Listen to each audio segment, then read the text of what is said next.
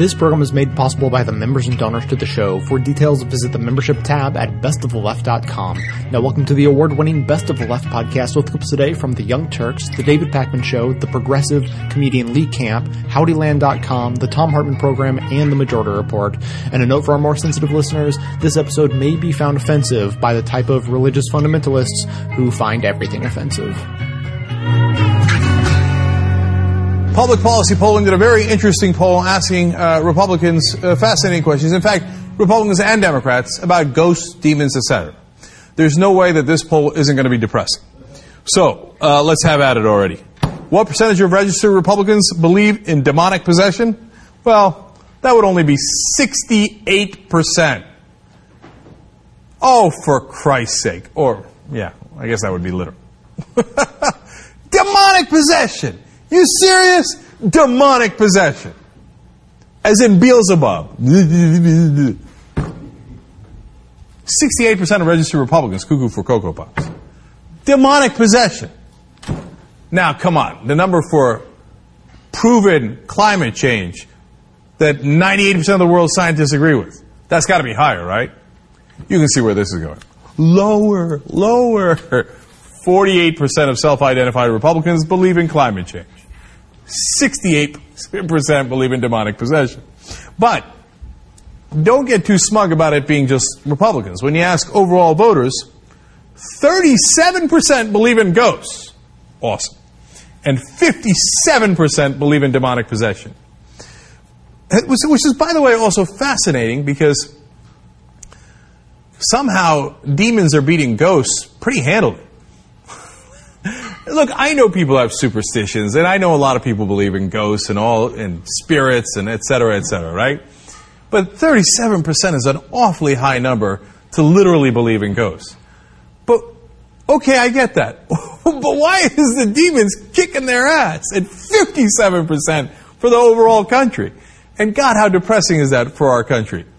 That 57% believe in something that can't possibly be true.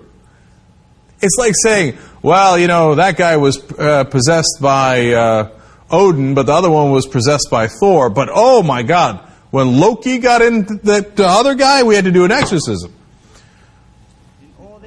Okay, I know, I know. People will be offended, and they believe in religion, and I guess this is part of religion. But to the rest of us, it looks like cuckoo for Cocoa Puffs. An eagle, eagle, talent scream. I never once left in between. I was on the fence, and I never wanted your two cents down my throat into the pit with my head upon the spit. Oh, Reverend, please, can I chew your ear? I've become what I most fear, and I know there's no such thing as ghosts, but I have seen the demon host.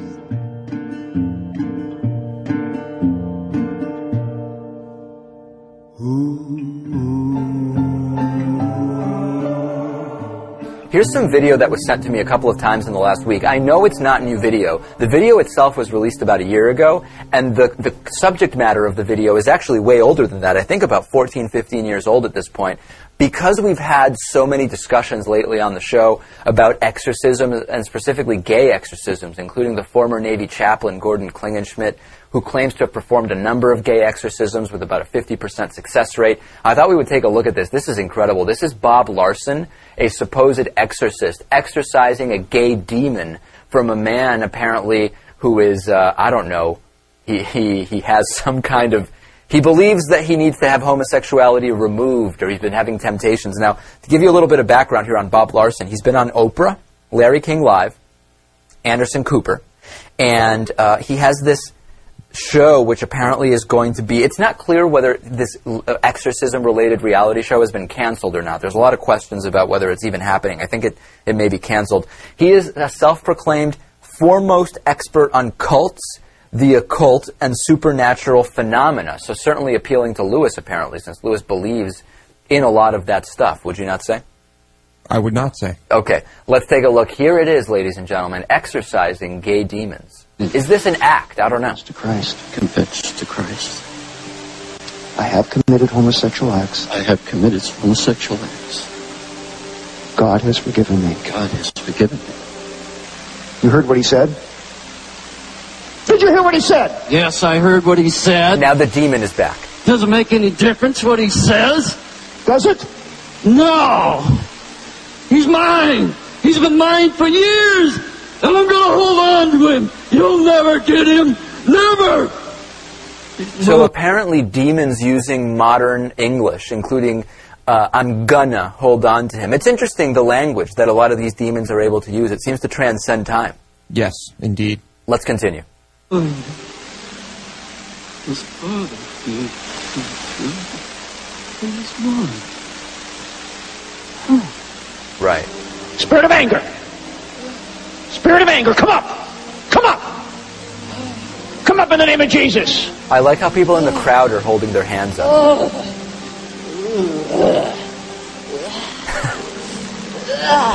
Give me a Do you have any right to be there? Ah. Do you have any right to be there? Ah. Do you? Ah. Do you? No! All right, so now let's skip ahead to another key part. This is apparently when uh, I don't know. This maybe the demons leave now. I'm not sure. Let's take a look. Ah. Ah. I loose him I loose him uh, from the curse from the curse. of homosexuality. Uh, Of homosexuality homosexuality and all sexual perversion. and all sexual perversion. I lie not. Oh. I lie not. Ah! I lie not. Ah! I lie not. Say it I line up! to the Holy Spirit. Ah! Okay, so some of these homosexual demons very, very stubborn. Apparently, really requiring a long exorcism. You know, I got an email from um, uh, some of our gay audience saying, you know what? There's no way this guy's gay. He's too poorly dressed. There's just I just don't buy it at all. This is, I think this is an act. I, I think it probably is too. I mean, the, here's there's two ways to think about this. The the homosexual infected by demons here is either so convinced that this is legitimate that he is taking on that that he actually believes that this is something outside of himself, or he's just playing along here and it's a complete act. You think it's just just an act? The guy's an actor. I think it's an act. I don't know if, if the whole thing is an act, but I'm pretty confident that there is an act going on between the the person performing the exorcism and the uh, the possessed man, if you will. Natan, what do you think? Um, I think with Philip Seymour Hoffman and Daniel Day Lewis, it could have been a really good scene. Supposedly, uh, yeah, that, that's that's a whole other issue. So so you also think that it's uh, that it's an act? Uh, it, it appears to be, yeah. You think the guy got paid? Hopefully. I, yeah, I know. At this point, imagine if the guy's doing this for free and now it's on the internet. certainly don't think he deserves an Oscar or anything like that, but uh, some compensation, some fiscal compensation would be nice. It's crazy, I know, but my faith says so.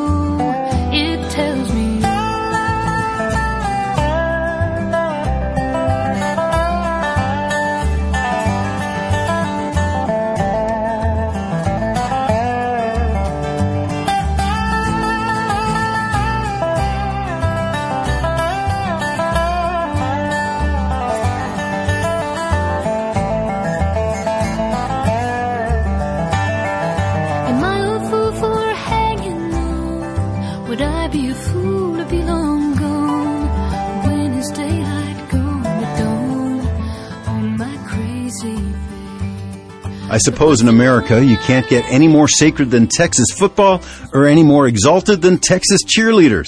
So when my friends at the Freedom from Religion Foundation in Madison took both on recently, they created quite a stir. The case, and you may have heard about it, concerns the cheerleaders in Kountze, Texas, who before their public schools football games would hold up banners with Bible verses and references to God. Here's one example. Thanks be to God which gives us victory through our Lord Jesus Christ.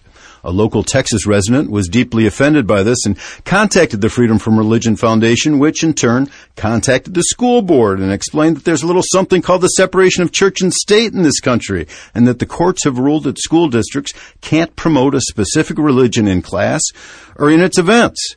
So the school board did the right thing and told the cheerleaders that they couldn't strut their religion in people's faces. But now the demagogues have taken over. Texas Attorney General Greg Abbott and Governor Rick Perry, you remember him, have sided with the cheerleaders and wrapped themselves in scripture and have gone into court to overturn the school district's decision. They'll lose ultimately, but they just couldn't resist a cheap political stunt. I'm Matt Rothschild, and that's how I see it.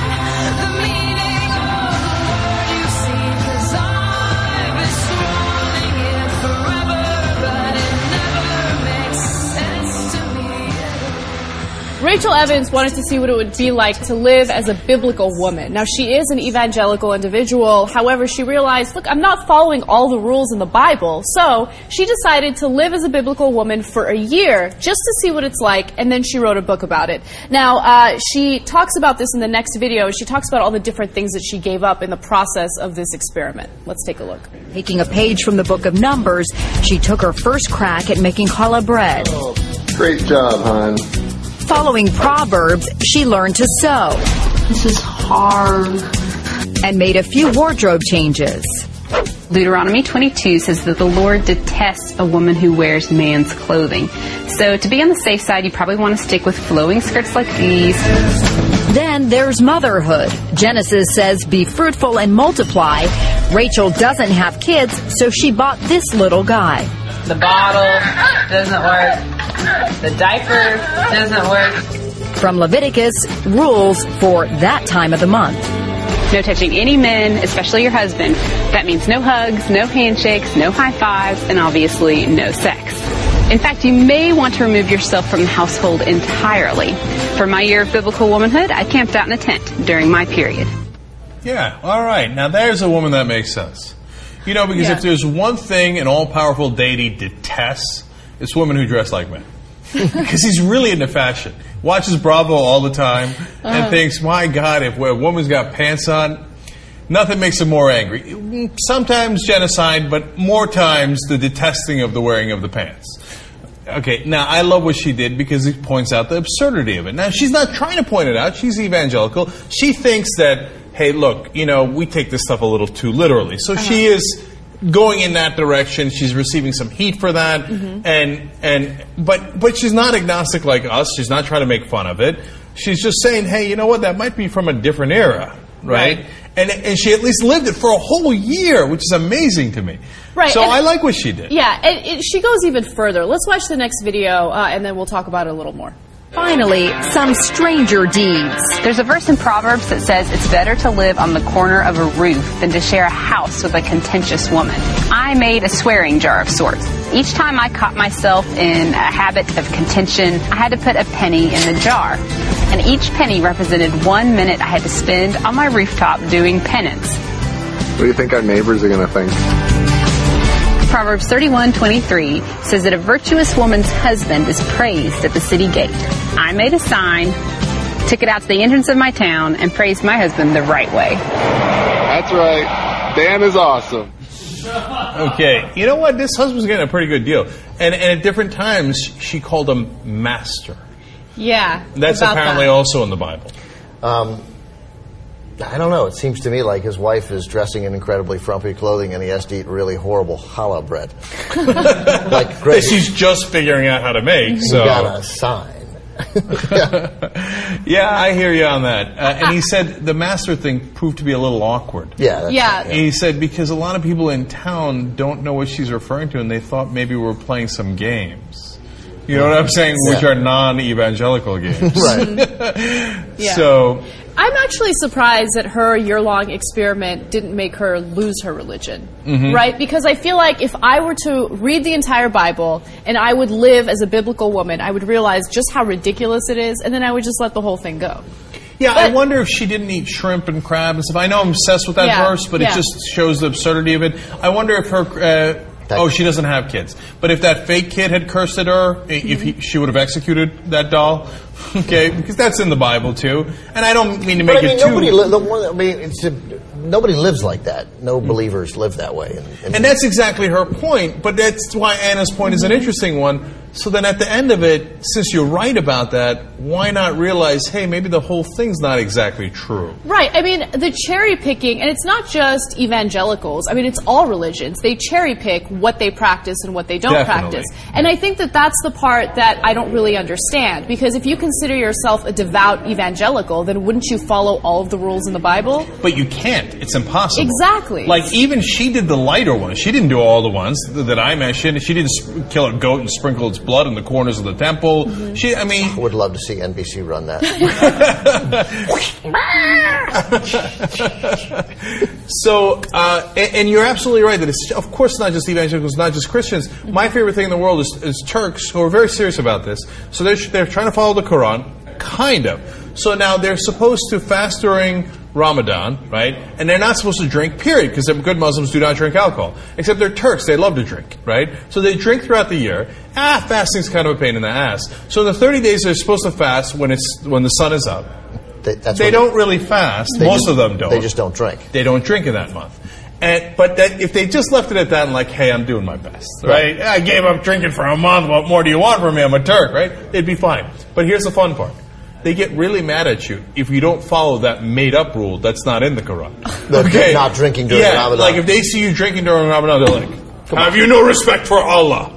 That is hilarious. No, but wait, that's you made that up. that's that's crazy. But they really believe it, and and that goes to exactly her point and your point, Anna, which is that, and and actually this has been a point that Ben has made for years on the show, which is they don't really they look at it and they go, ah, I want to be a good person, right, right, and so let me pick the ones that I th- that I like that are generally like makes me a good person, and let me try to fo- try to follow those. Right, and sometimes some of the hateful ones slip in, and then you get the anti-gay stuff and yada yada. But, but but generally, that's how most people live. Rejoice, rejoice, God's ears are stitches.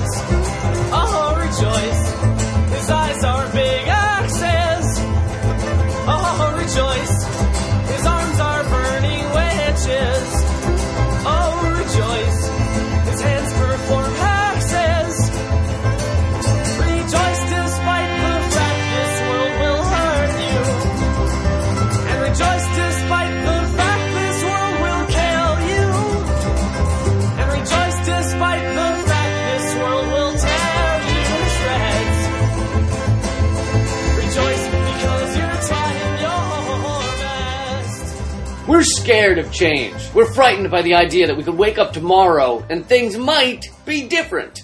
We've tried to defeat the unpredictability of life in many ways. We created various religions so we could have our unchanging God and unchanging rules. And some religions went further by creating magic underwear and magic crackers and the such. But then still went down. So how do we explain that? Well, God got cranky. The dude who was tasked with keeping everything the same forever got bored or upset or looked the other way for just a second, and I'll be damned if didn't go haywire. Well, let's pray harder this time and strap our magic clothing, our robes and crosses, yarmulkes and underwear on tighter this time. Maybe God flipped out because piece left some wiggle room. And what about those written in stone, unchanging holy rules? Well, it turns out there's a lot of ways to just look at them a little differently. You know, you, you squint a little bit, and God was all for your megachurch's decision to hate gay people and buy the pastor a Mercedes. See, what happened was that, that, in that passage that says rich people can't get into heaven, God, uh, hit the wrong button, uh, a key on the heavenly typewriter. He hit an R instead of a B because he's got he's got big fingers. God's got big fingers, and he he, he meant to say people can't get into heaven because God hates mother. But but he he he, he he's fine with the Mercedes. We also tried to fix this unpredictability problem in other ways, like suburbia. Just cut down the trees and the wild things and standardize the houses, the driveways, the basketball hoops, and the labradoodle poops. It will all be the same. Nothing will ever change. But of course, things do change. People lose jobs, cars crash, teenagers get arrested for drugs, billionaires and politicians piss all over your future with a big old grin on their faces. And no matter how well you cut your grass, or, or weed your garden, or wash your car, the chaos always seeps back in. So now your garden garden looks impeccable, but your daughter's knocked up. When I was little, I used to love fireflies, aka lightning bugs, aka bedazzle asses, aka the strippers of the insect world. We used to run around as kids chasing the fireflies at night, and then we'd catch a bunch and we'd put them in a jar so that we could keep the magic, the beauty, forever. The following morning, the magic was all dead at the bottom of the jar. Life is change. The only way to embrace it, ironically, is to let it run wild, to let it go. But if that's too unpredictable for you, I have a tranquilizer gun in the trunk of my car. We could shoot it, gut it, and deep fry it for the holidays.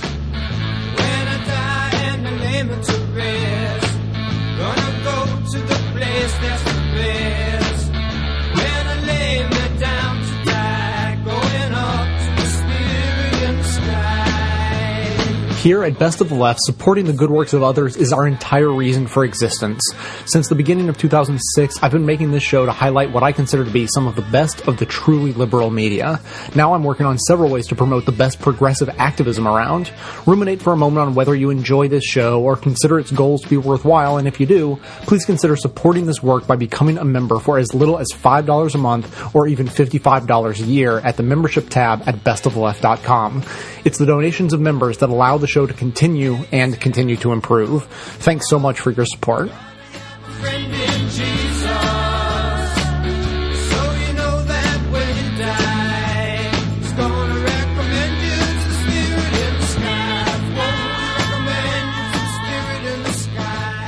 Joining me is Kendall Sheets. He is an intellectual property attorney and also author of the book Book of Mormon, Book of Lies. Kendall, it's great to have you. Let's start with the case that you make in the book, which is that Mormon doctrine essentially has been plagiarized.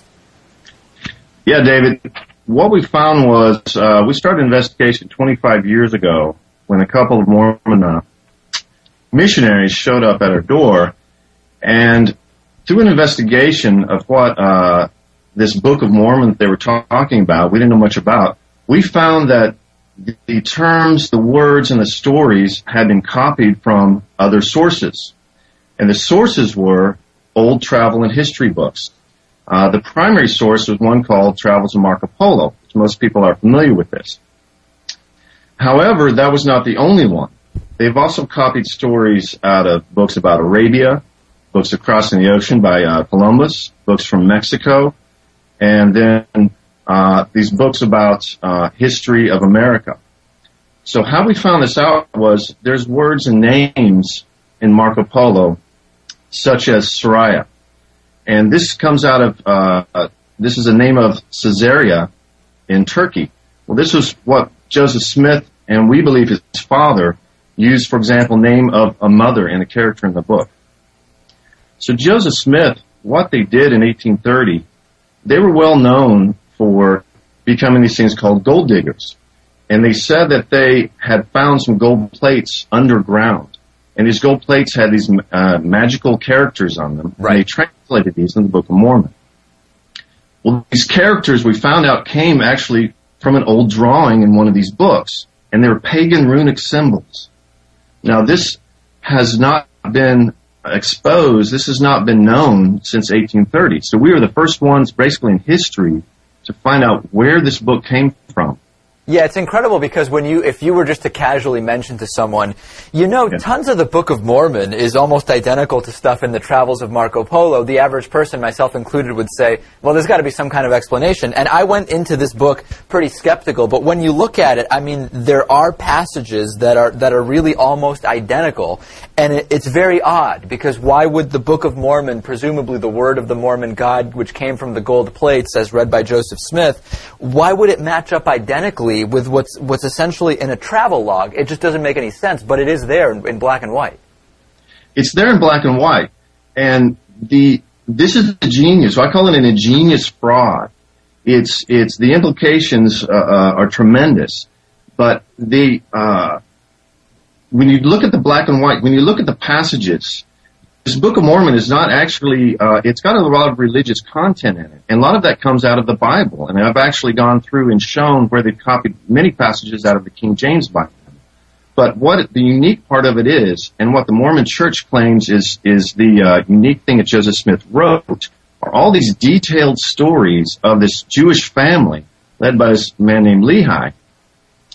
And they, he claimed that they came across from Jerusalem. Well, what happened was they copied the travels coming from Jerusalem going down the coast of the Red Sea out of this book, Modern Traveler, uh, about Arabia from 1826. This is an 1818 Marco Polo book. This is the original copy published in England. What they took was books. This is published in 1818.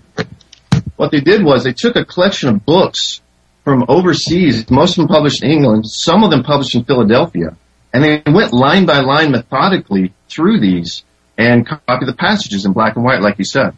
So before before we get into the, the the modern political thing, there's another thing I want to touch on there, which is when we talk about Joseph Smith, go a little bit into his background because he had a background of being essentially a con man, did he not? That is absolutely correct. He had a reputation. He and his father actually started this con, and it was a common thing back in the early 1800s. You can research in old newspapers, which I've done in my book. They claimed to be able to see in the spirit world or see underground and find gold treasure. This is where we get the term gold digger from. And they would con these farmers out of money saying, oh, we see gold treasure buried under your property. Let's go dig for it. And they would dig up holes all over the country. And it was just ridiculous. So that, and he, and he became, he had a reputation of being very good at this, a very good storyteller. He, he used that story set to claim to see a vision of this angel Moroni in his bedroom that led him to these treasure of underground gold plates. So he had already developed a reputation around the, the area of being able to actually see treasure. And this is where he, he parlayed that into then claiming to find a religious scripture. It's funny because I, I, I, I don't know that I don't know if this is an offensive comparison to make or not. I don't really know. But what strikes me as interesting is that he was kind of laying the groundwork to what later would kind of be the the founding of this religion. In the same way that L. Ron Hubbard with Scientology said, you can make a lot of money if you start a religion, and then that's essentially exactly what he did. It was almost kind of saying, this is what I'm going to do. That is exactly what happened.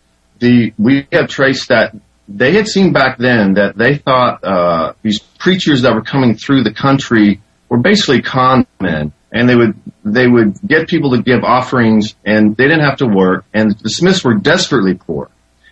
They came up with this idea that hey, we can make money coming up with a religion just like all these other people have, just like Ron you know Ron Hubbard did, and and cash in on it. Of course, they didn't refer to L. Ron Hubbard since that came later on. But as an example, yeah, I understand. As an example, as an example, that that I think that that fits. We have traced through uh, uh, the, the Prophet Smith's mother uh, actually wrote her own book, and I have also deciphered that in the same way I deciphered Marco Polo. And she sort of gave an expose of what the family did towards the end of her life. And this is kind of the uh, surprise ending to my book. And she has basically admitted that yes, it was for profit. This was to get them out of poverty. And after they created their church in 1830, they started getting a lot of membership within a few years. Joseph Smith actually had a revelation that says he shouldn't have to work. He should be a full-time minister. Right. And everyone should give offerings. And another revelation came that they need to build a house for his father. So you can see where this is going. You, you certainly Uh, can. It's pretty well yeah. written out. Hey, Kendall, in the le- we have very limited time left, and I wanted to touch Right. on the political thing. But give me a sense of: Are you surprised that Mitt Romney's Mormon religion was not more of a factor during the, the 2012 presidential election? I personally was very surprised. I, but I think the uh, there was some media that tried. I know NBC, uh, HuffPost. There was others that tried to write some articles about it. I think it was the unknown factor. It was it was two things. It was the Republicans pushing this candidate, and so people kind of blindly went with whatever you know the party vote's going to be. Right. Evangelical voters who previously thought Mormonism was a cult just kind of blindly accepted Romney.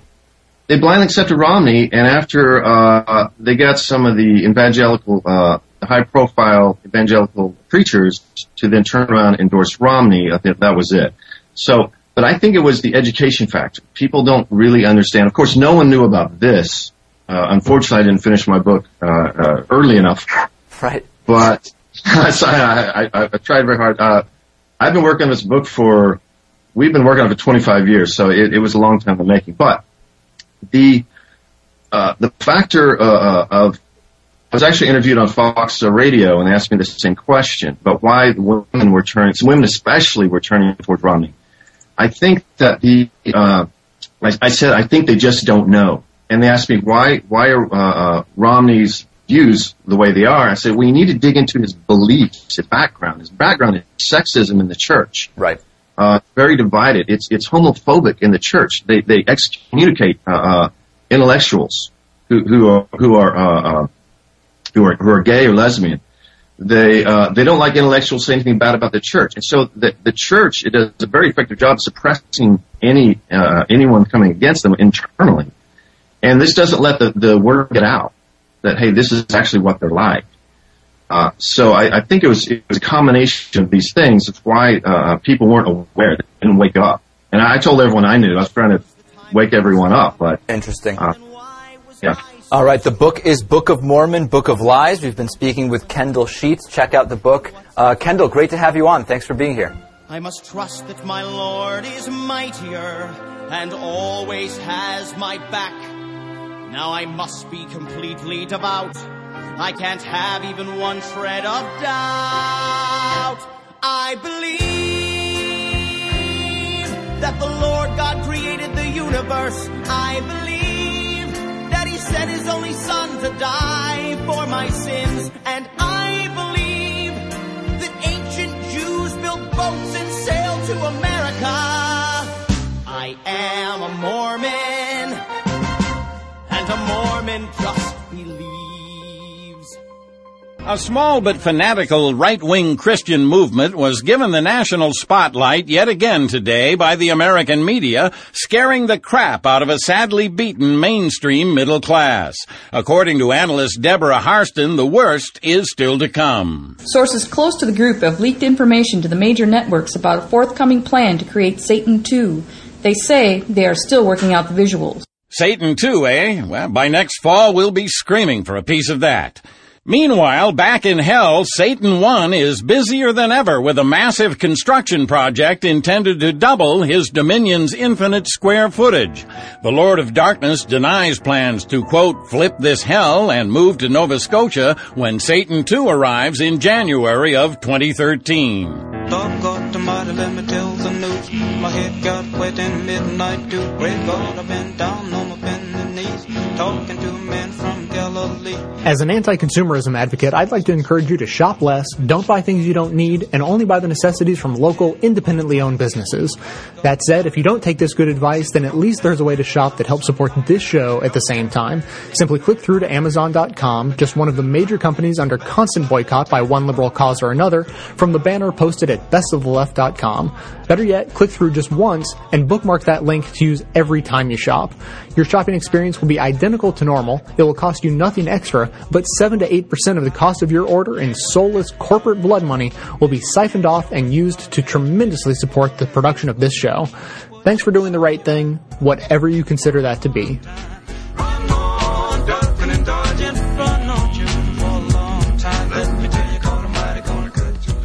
the America is still a nation where people believe in God. Well, it's, so that that makes sense. I don't I don't disagree with that. So where you know how can you have well let's let's posit for a moment that your your hypothesis is correct that that the that somehow a conspiracy has been hatched in New York No, and, no, and Hollywood. like- that's, I don't think it's a conspiracy. A conspiracy implies, uh, you know, a group of people at a Coordination. mall getting together in a room. Right. I think it's it's more. Uh, I mean, what we encounter is, uh, you know, mass media groupthink.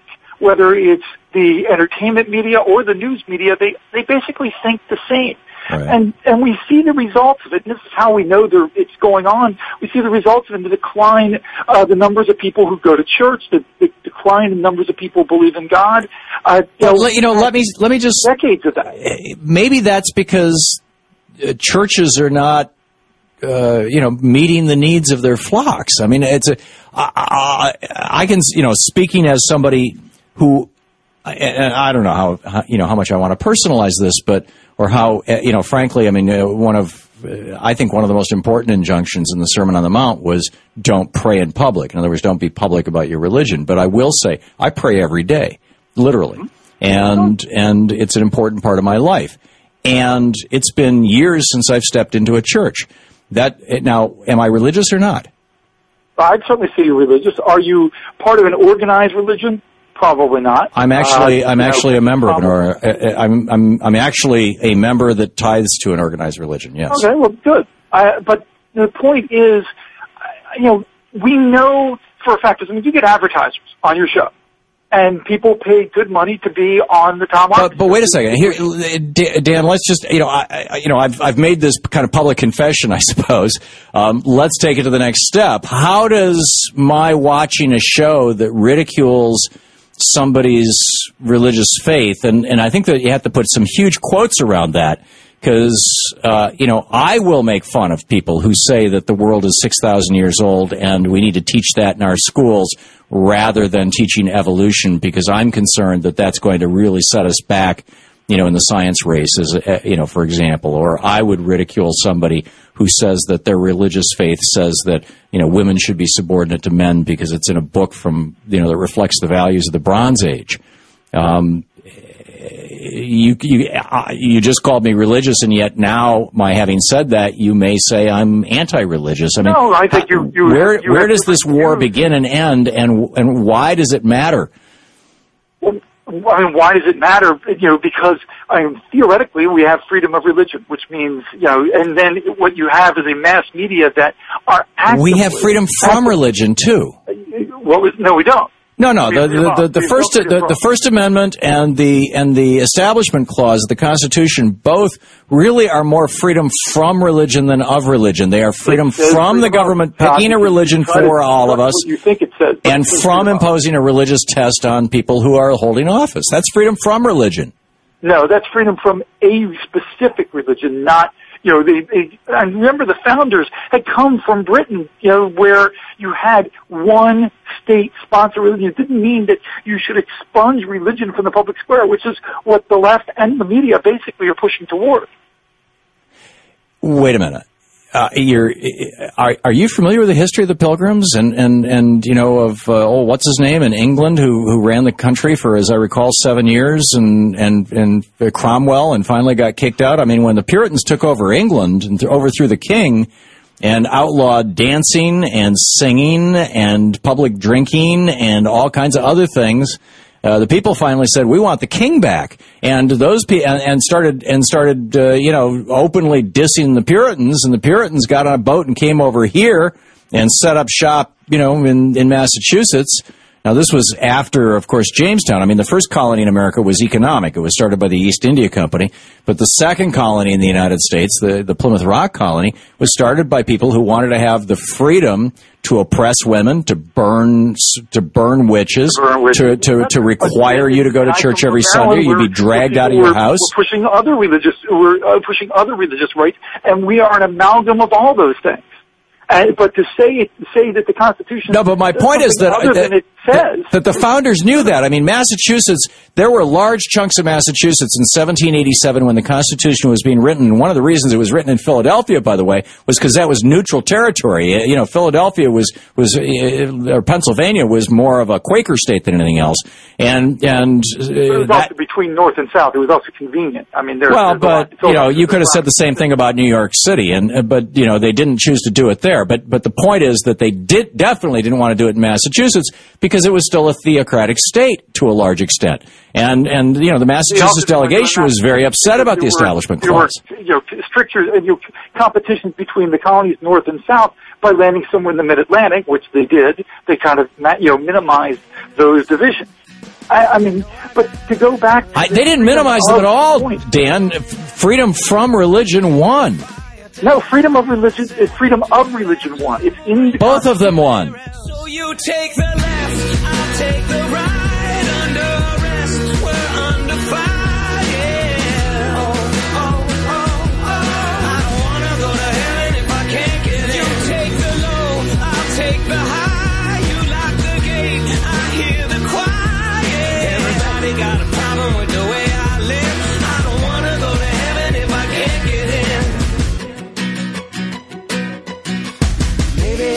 take my time and build this life by my own design. A new direction and it's in between everything I love and everything I need. So bring it back.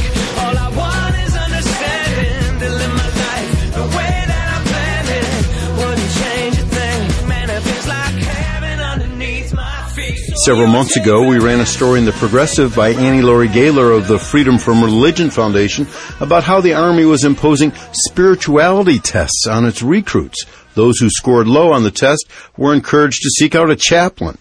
When Gaylor asked the Army about its policy, they said that soldiers were free to decline to participate in what it called spiritual fitness training. But that word evidently hasn't filtered down to West Point. A senior there, Blake Page, just quit West Point to publicly protest its religious indoctrination. Page said that officers at West Point engaged in unconstitutional proselytizing, discriminated against the non-religious, and established formal policies to reward, encourage, and even at times require sectarian religious participation. For example, he said there was mandatory prayer and that cadets got extra points for taking part in religious retreats. Page was the founder and president of the West Point Secular Student Alliance and the director of the Military Religious Freedom Foundation at West Point. Now you might think, well, what did he expect when he founded such groups? The military isn't the most hospitable place for atheists. But that's the point. It should be as hospitable to them as it is to believers. We're supposed to have separation of church and state, and that means separation of church and army too. I'm Matt Rothschild, and that's how I see it.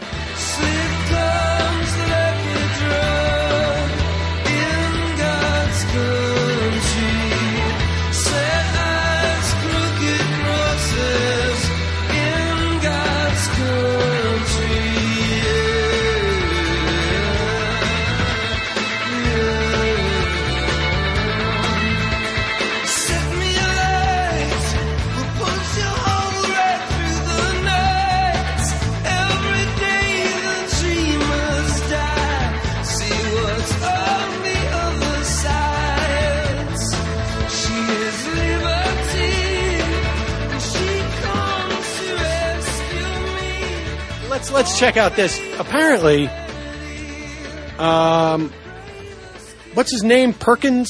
Tony Perkins. Tony Perkins of the uh, what is he from? American Family- Family Family Research Council. Family Family Family is the organization I think, or they call it the Family Research Council. And if uh, a group has family in their name, you know they're up to no good. No, yeah. Family, family, family. And um, this guy's a, a right winger. Uh, this is coming on the heels of James Dobson basically telling his radio audience, incidentally, terrestrial radio, that's where it's all going. It's either going to be, um, you know, I think you get sports, uh, maybe some Spanish radio, and then just, like the rest of it's just going to be the, the God Squad. Um, and so uh, jo- Dobson complained the other day that you know he lost his 35 year old battle to save America. Of course, I'm sure he will rebound when he sends out his next um, his next fundraising email. But meanwhile, Tony Perkins gets on, and I know for years and years you've been hearing the stories, uh, particularly in the Air Force, about how uh, virulently you have evangel- uh, evangelicals trying to convert their fellow Air Force members. Uh, so much so that uh, a guy named Mikey Weisenberg, I think it was, had to like sue because he was feeling uncomfortable being in the Air Force as a Jew. Um, I know you've heard these stories about how, um, you know, uh, all this uh, Christian literature was was spread throughout the military. That guy uh, Boykin, I think his name was, saying that our God is better than your God in terms of uh, attacking the the Muslim world in a non-war against Muslims. Uh, but here is Tony Perkins bemoaning the fact that there is this insidious, strange new type of black magic that is being imposed on the military. Ladies and gentlemen, I hope you're sitting down because if you hear this, it could be that the words that he uses even could burn your ears. This new black magic. Let's listen to Tony Perkins. In the military, it's out with God and in with the goofy. Hello, I'm Tony Perkins with the Family Research Council in Washington. As part of some new training, Marines are being asked to join weekly yoga and meditation classes. Sergeant Nathan Hampton said the idea took some getting used to. Quote, why are we sitting around a classroom doing weird meditative stuff? He wondered. Former Army Captain Elizabeth Stanley says it's to relieve stress. She's the one behind MFit or Mind Fitness Training. She insists the new age approach, quote, creates a sense of calmness, reduces drug and alcohol use, increases productivity, and improves working relationships. What a coincidence. So does faith. Unfortunately, the military seems intent on driving religion out and replacing it with wacky substitutes. They've added atheist chaplains, Wiccan worship centers, and now meditation classes. But none of them are as effective or as constructive as a personal relationship with God. Unfortunately, though, it's mind over what matters, and that's faith. Yoga is coming to eat you. This is, I mean, they do this on football teams. They do. I mean, it's like this is not like some new, this new fangled meditation thing and yoga. Can't we just all have a personal relationship with Jesus, and that's the way we'll become more flexible and calm? Uh, just you know, FYI, if you Google anything about meditation or yoga, you will find that it actually does have benefits. Um, UCLA researchers found that meditating thickens the brain in a good way. It strengthens the connections between brain cells. Now they found that long-term uh, meditators have larger amount of gyrification. Whatever that weird word is. Which is apparently a folding of the cortex which may allow the brain to process information faster. You know who could also process information faster? Jesus. Further, a direct correlation was found between the amount of gyrification and the number of meditation years, possibly providing. Pro- That sounds wacky. wacky. Well, of course, that comes out of California, that new state. Oh, sorry, Tony Perkins. Namaste.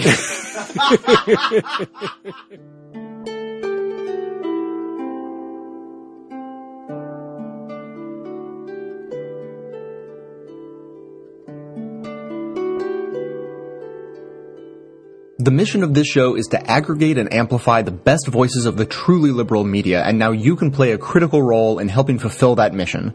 I pick out the best clips I hear to share with you, and now you can do just the same thing extremely easily. Now available at bestoftheleft.com, each clip I play is made available individually with simple buttons that allow you to share your favorites on your networks through Facebook, Twitter, by email, and beyond.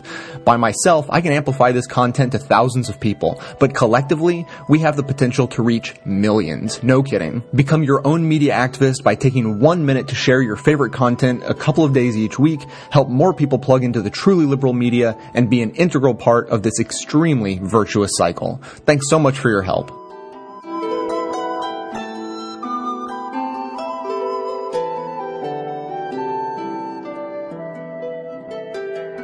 Also irresponsible comments coming from Mike Huckabee and Bryan Fischer. Almost the same comments from both. Mike Huckabee said that the uh, this ha- Neil Cavuto asked him on Fox News, "Well, why didn't God stop the shooter?" And Mike Huckabee said, "How could you expect God to get involved when he's been kicked out of schools? Essentially, take a listen to this. This is really despicable." Invariably, people ask after tragedies like this, um, how could God let this happen? Well, you know, it's an interesting thing. Uh, we we ask why there's violence in our schools, but we've systematically removed God from our schools. Should we be so surprised that schools would become a place of carnage because we've made it a place where we don't want to uh, talk about eternity, life, what what responsibility means, accountability. That we're not just going to have to be accountable to the police if they catch us, but one day we stand before, a, uh, you know, a holy God in judgment. Right. The reason that these shootings are happening are because we've somehow kicked God out of schools. Now, again, yeah, clearly, if there were a cross in one of these classrooms, the shooter would have been like, "Oh, you know what? Maybe I shouldn't do this. Uh, I want to be able to go to heaven.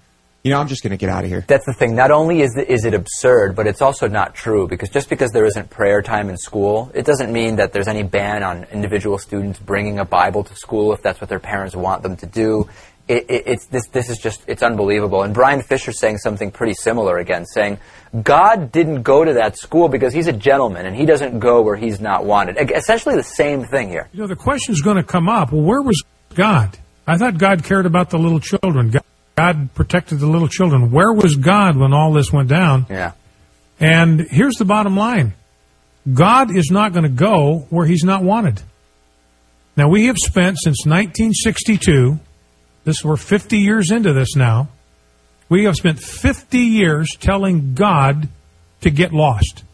Telling God we do not want you in our schools. We don't want Again, want so same idea as Mike Huckabee here. Incredible the parallels between an, uh, a Republican ex-governor and one of the most extreme anti-gay voices in this country. This is uh, Fox News really should be pulling Mike Huckabee off the air here. I mean, even Rupert Murdoch himself tweeted we need a ban on assault weapons, uh, but it's probably not going to happen. And somehow this is considered some kind of legitimate discussion in this country.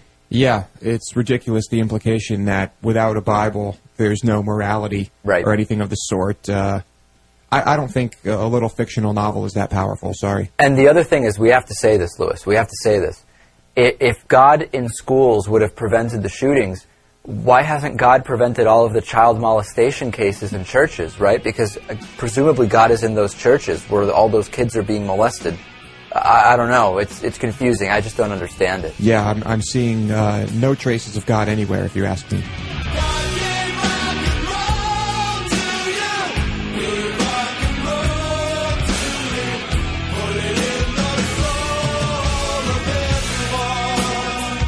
Okay, what what do you think is the best thing, the thing about the show that is best and most appealing to to somebody who listens or watches? Because we cover everything and we do it well. Why do you think people watch the show? I think that it's a completely different angle. I don't think it's about being expansive or up to date. I think it's 99% of media that's out there is giving one story, it's giving a particular point of view, and it's also not covering certain stories. So I don't know that it's about being up to date or expansive. I think it's it's a Well, non that's what I said. We cover everything. Well, we don't cover everything, Lewis. How can we cover everything? We cover 8 to 10 stories. Everything important, pretty much. Well, if that doesn't make you curious, I don't know what will. Check out the David Pakman show at davidpakman.com.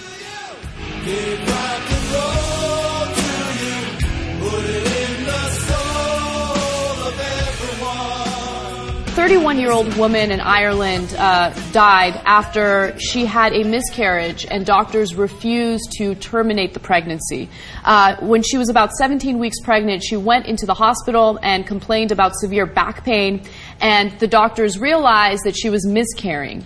So she started asking them uh, for an abortion because the pain was excruciating. However, uh, the fetus allegedly still had a heartbeat, and uh, the doctors told her that they would not uh, abort because they only abort in cases where the woman's life is in danger.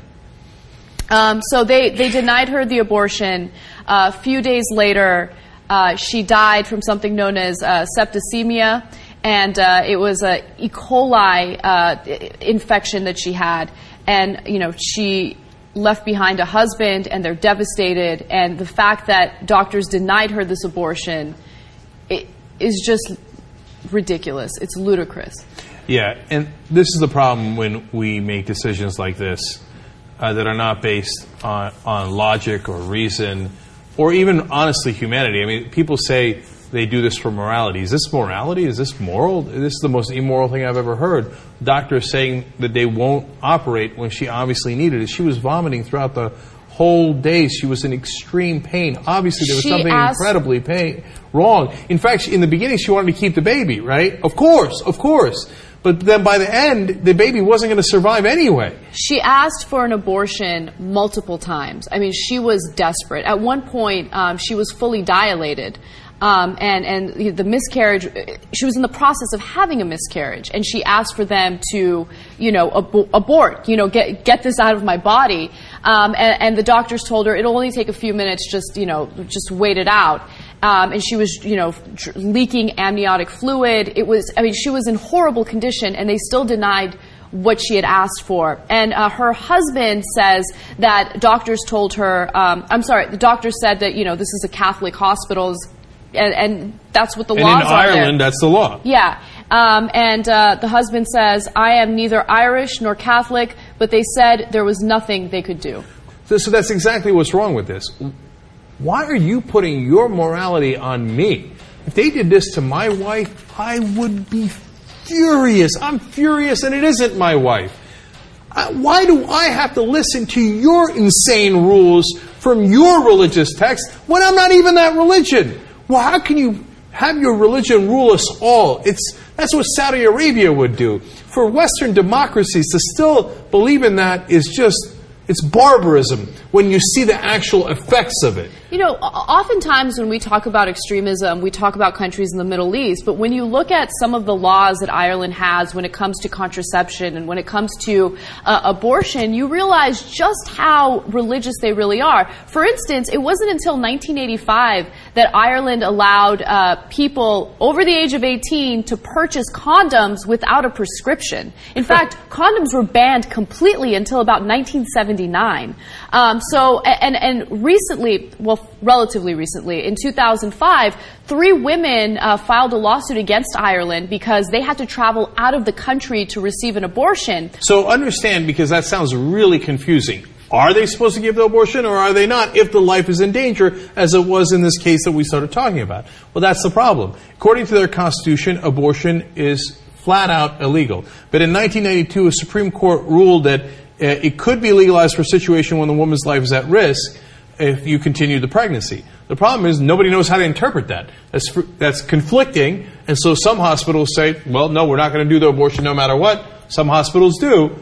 That's no way to run a country. And that not only is that no way to run a country, that goes completely uh, against your pro-life stance because women are dying as a result of you refusing to terminate uh, a pregnancy. You know, a, a, a fetus that is not viable, right? A fetus that isn't even going to survive. You know, like in this case, they know that she is going through a miscarriage. So you're not saving anyone's life in this situation. But in this case, I think the doctors were so afraid of breaking the law that they decided to play it safe and just not do anything about it. I'm going to go further. I think uh, fundamentalist religious people that take it to this kind of extreme are the most immoral people uh, in the world. And so it's not like, oh, hey, religion, eh, it's morality, or they're, or they're just the same as everybody else. No, no, no. They're not the same as everybody else. When you take stupid laws that don't make any sense, that aren't even in your Bible, it doesn't even say you shouldn't have an abortion in your Bible, and then you apply it to everybody, whether they are in your religion or they're not in your religion, whether they agree or they don't agree, and then some people die because of it, that's as immoral an act as you could possibly do. And why? Because no, no, no. Some emperor Constantine, 1600 years ago, made a political document that he said Jesus might have, or Jesus' friends might have said 400 years before that. This is so stupid.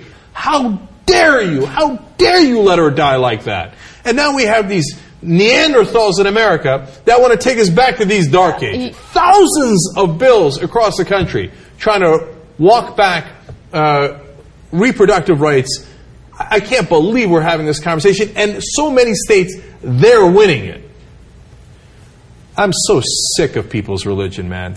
I'm so sick of it. And constantly, no, you have to do my religion. You have to do my religion. Fuck off. Why do I have to do your religion? I don't. I don't believe your religion. I don't believe it. Get it through your thick skull. I don't give a shit about it. I don't care if it's fundamentalist Christianity, fundamentalist Islam, fundamentalist anything. It's voodoo. I don't give a shit. You're not going to ru- run my life based on your dumbass beliefs. If you come with logic and reason and we have a conversation about, hey, okay, here's a reasonable uh, basis for this law. Okay, fine, then we'll talk about it.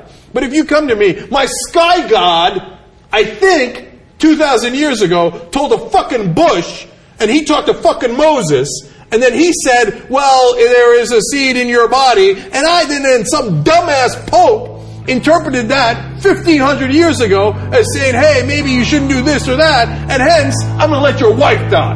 Fuck you! Fundamentalist bullshit.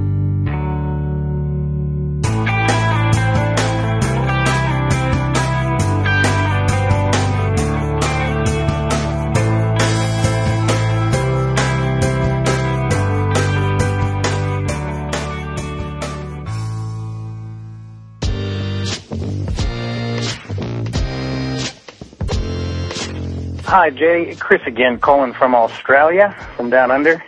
Um, hey, good good shows again too, and um, just calling in in regards to episode 679. You had a caller that uh, had called in and, and was um, uh, saying how good he, Wade was and, and what he was saying, and, and I completely agree. Good on Wade for giving us that perspective and doing it so uh, uh, so well, and um, uh, giving us that other side. Uh, but he, the thing that really got me was uh, the caller mentioned that we do need a, a right wing and a left wing for that eagle to fly. Unfortunately for America, the tail is the one steering it, and that happens to be uh, big business and, and corporations. So just wanted to let you know that, Jay. That's about my thoughts, and we'll talk again. Take care.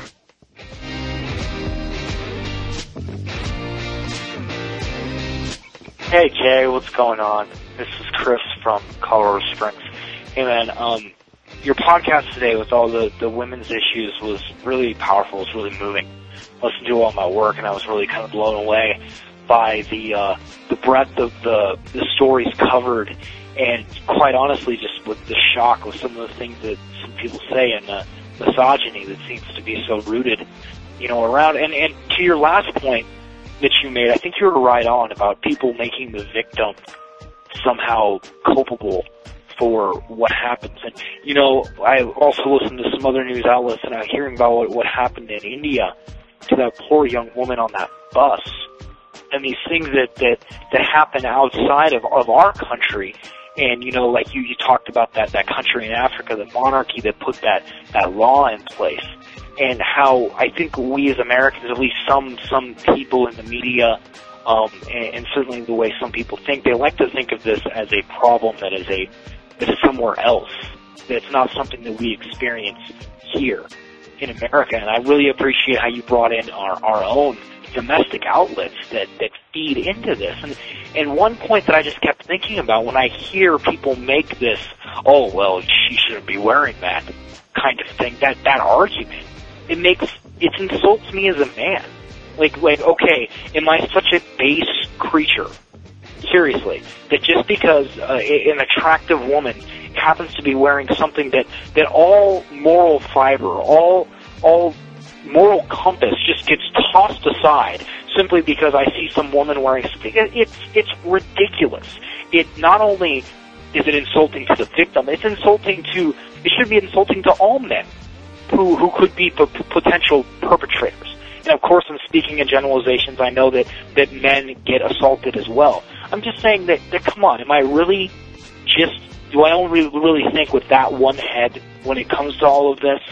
It, it's just it's so it's so crazy. And then your your point got me thinking: what is it that makes us want to side with the perpetrator and, and somehow blame the woman. I, I I don't know. When I listen to this, it sounds foreign to me. Absolutely foreign. I have no idea where this idea comes from. And I don't mean foreign like as in like from another country. I mean foreign as in alien, alien to me. I don't understand. Maybe it's because I was raised by three women, but then again, I'm a former Marine. I was I was very much engulfed in a in a masculine culture but at the same time, my the idea of respect for women seems to be ingrained in my fiber, and I, I hope, I hope if anything, if any listening to those teenagers chuckle about what happened to that girl, made me think about my son and what kind of behavior I model for him. I, I hope that this respect, automatic and mutual respect for women as equal creatures, is just something that that at least my son's generation they don't even have to grapple with because it should just be natural. We're all begotten of women anyway. I'm just rambling now, Jay, but it, it really moves me this episode, and I just I'm tired of being insulted. Like being a man somehow makes me an automatic predator, and all a woman has to do is wear a certain kind of perfume or wear a mini skirt, and now all of a sudden I'm gonna I'm gonna attack her, and it's her fault. Damn it. Anyhow, keep doing what you're doing, Jay. I appreciate it. Love the show.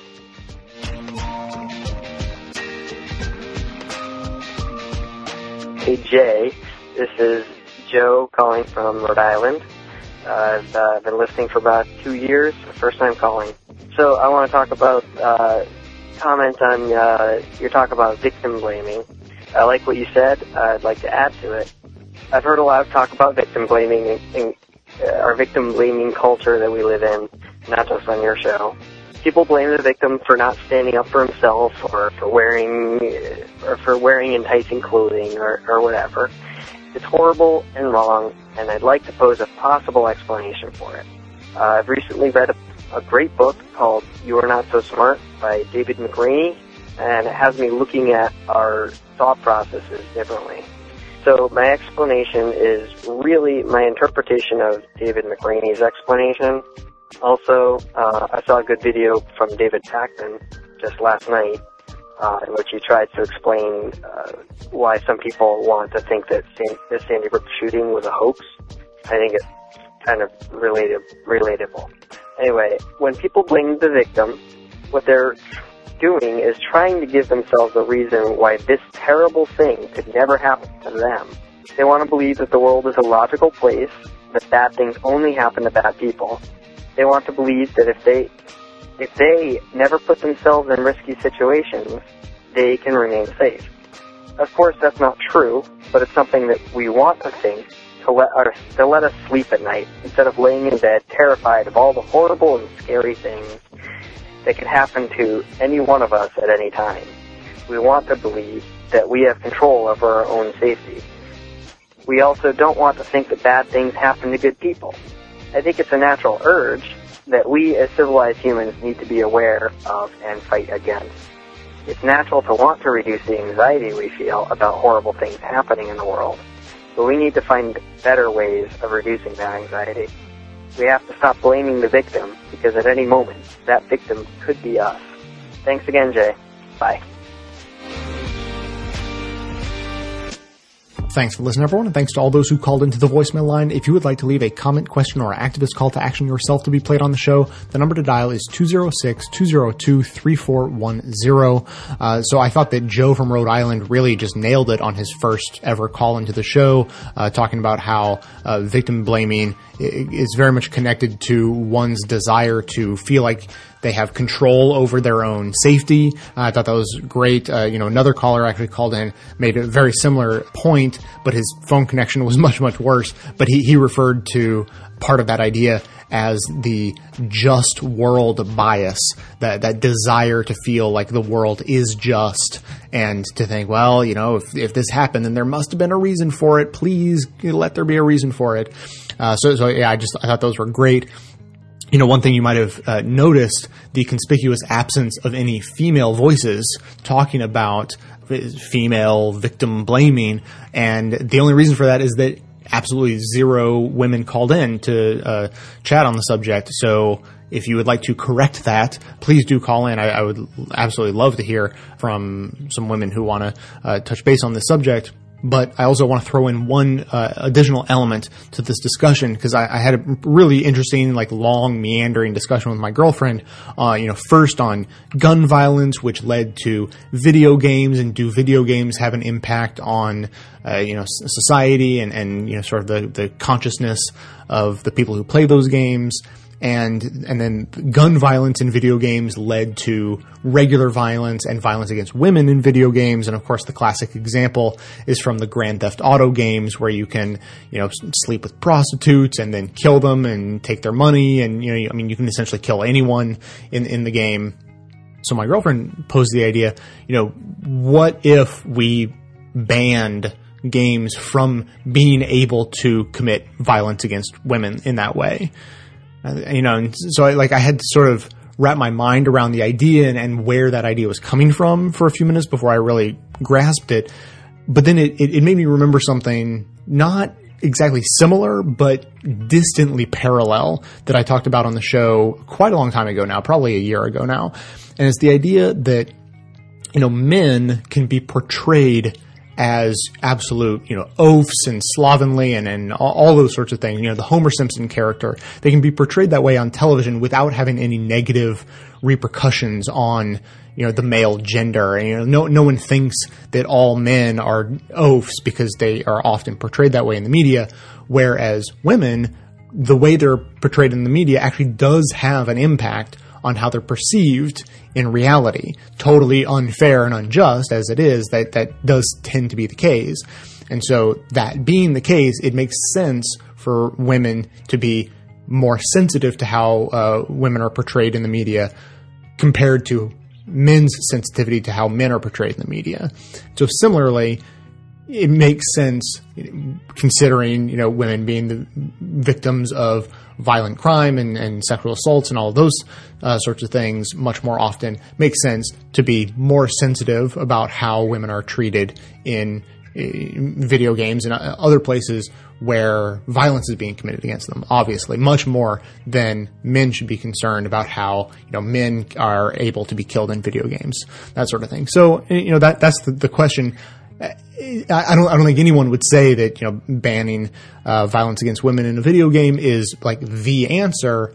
But could it be you know one tiny piece of uh, the giant puzzle that leads us towards an answer to you know trying to bridge the the, the gender gap in in all the various ways especially this way, in that you know how they are all too often uh, sort of dehumanized, almost to a point where uh, you know men can you know they they get it in their heads that they can do whatever they want to them without repercussion, as we sort of heard in the previous episode by the you know the teenagers referring to the uh, young woman who'd been raped.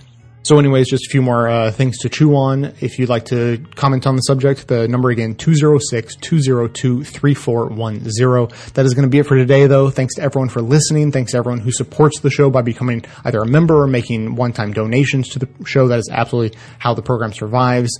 Everyone can support the show, of course, just by telling everyone you know about it and by spreading the word of individual clips that you particularly like through your social networks. All that can be done through the website. And stay tuned in between episodes by joining up with us on Facebook Facebook, and Twitter. For details on the show itself, including links to all the sources and music used in this and every episode, all that information is always posted in the show notes on the blog. So coming to you from inside the Beltway, yet outside the conventional wisdom of Washington, D.C., my name is Jay, and this has been the Best of the Left podcast coming to you every third day, thanks entirely to the members and donors to the show from bestoftheleft.com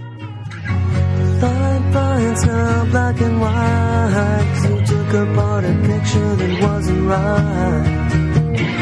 Pitch burning on a shining sheet. The only maker that you wanna meet. A dying man in a living room. Whose shadow bases the floor. Who'll take you out in the open door. This is not my life. It's just a